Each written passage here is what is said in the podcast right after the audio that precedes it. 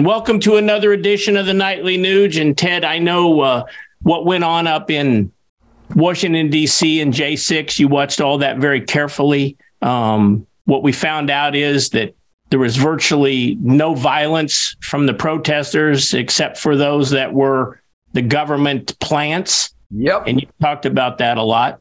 Well, we had two separate insurrections, if you want to use that word, down in Tennessee.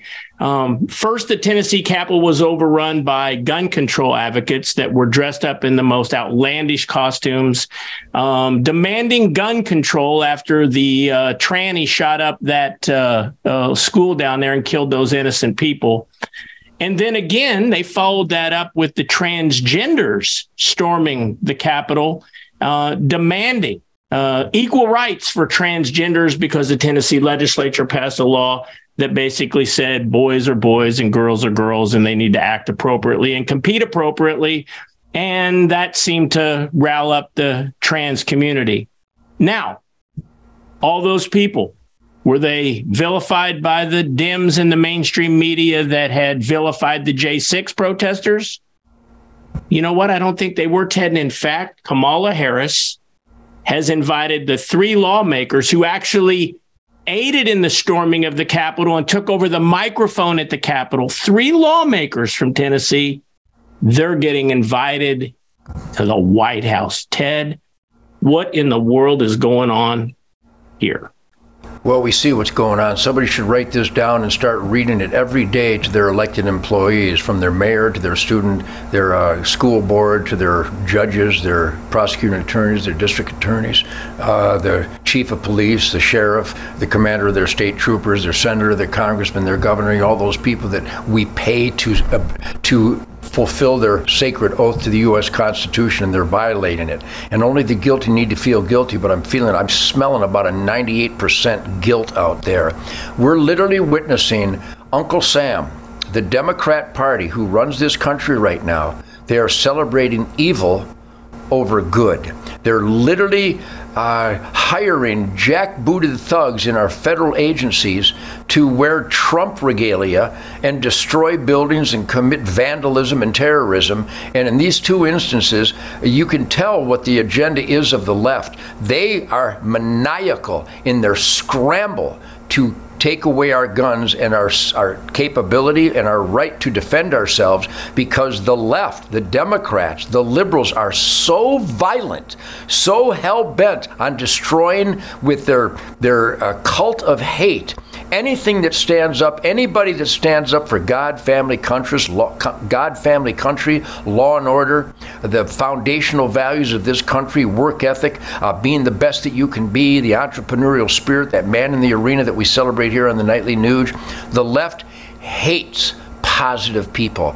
The left hates normal people. The left hates the quality of life that the founding fathers articulated in those sacred documents that are all self-evident, truth-based logic and common sense. And they want to disarm us because they want to trample upon us. So once again, we can witness this violent, vulgar, vicious, hate-filled cult activity out there. This terrorism is perpetrated by the Democrats and celebrated by the president and the vice president. Literally, if you are a rioter and a terrorist and an arsonist and assault people on film, our president loves you, and considers you part of her team. Did you see the pictures, Ted, of the protesters? And Tim and our staff here, Riley, if you can show some of these pictures.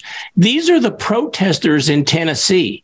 And did you take notice that a lot of the same look of the protest in Tennessee look like the same people that were on the streets protesting when Sergeant Dan Kelly shot and defended his own life?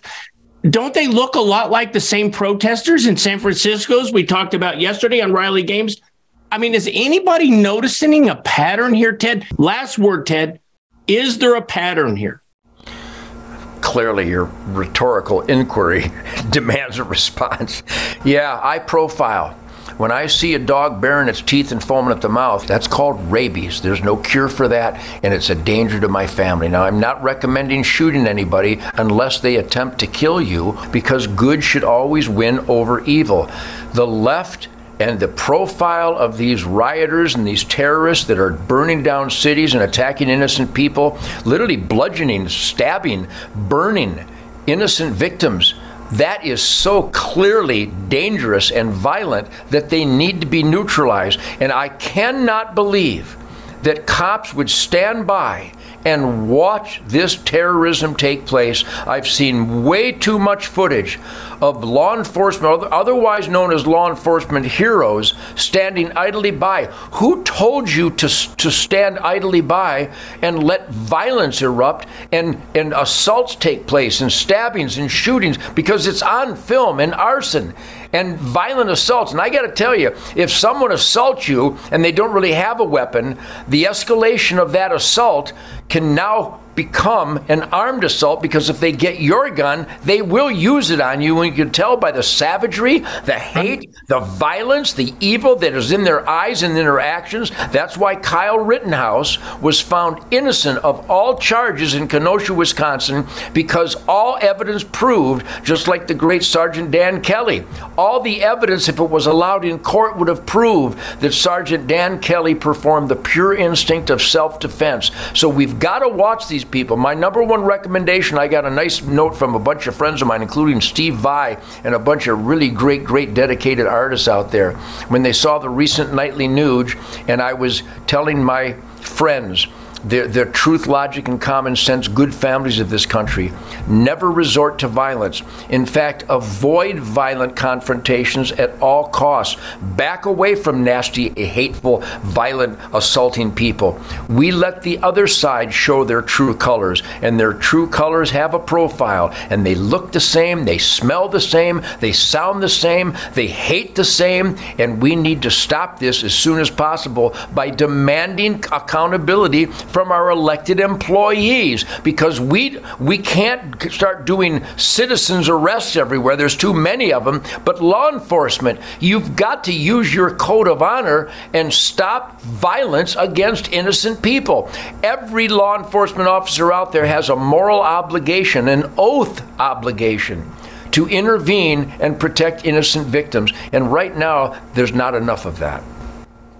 Powerful. Okay, Ted, I know earlier this week I kind of pointed out some corruption or bad behavior down in Texas with what went on with your DA and the jury down there in the Sergeant Dan Kelly case.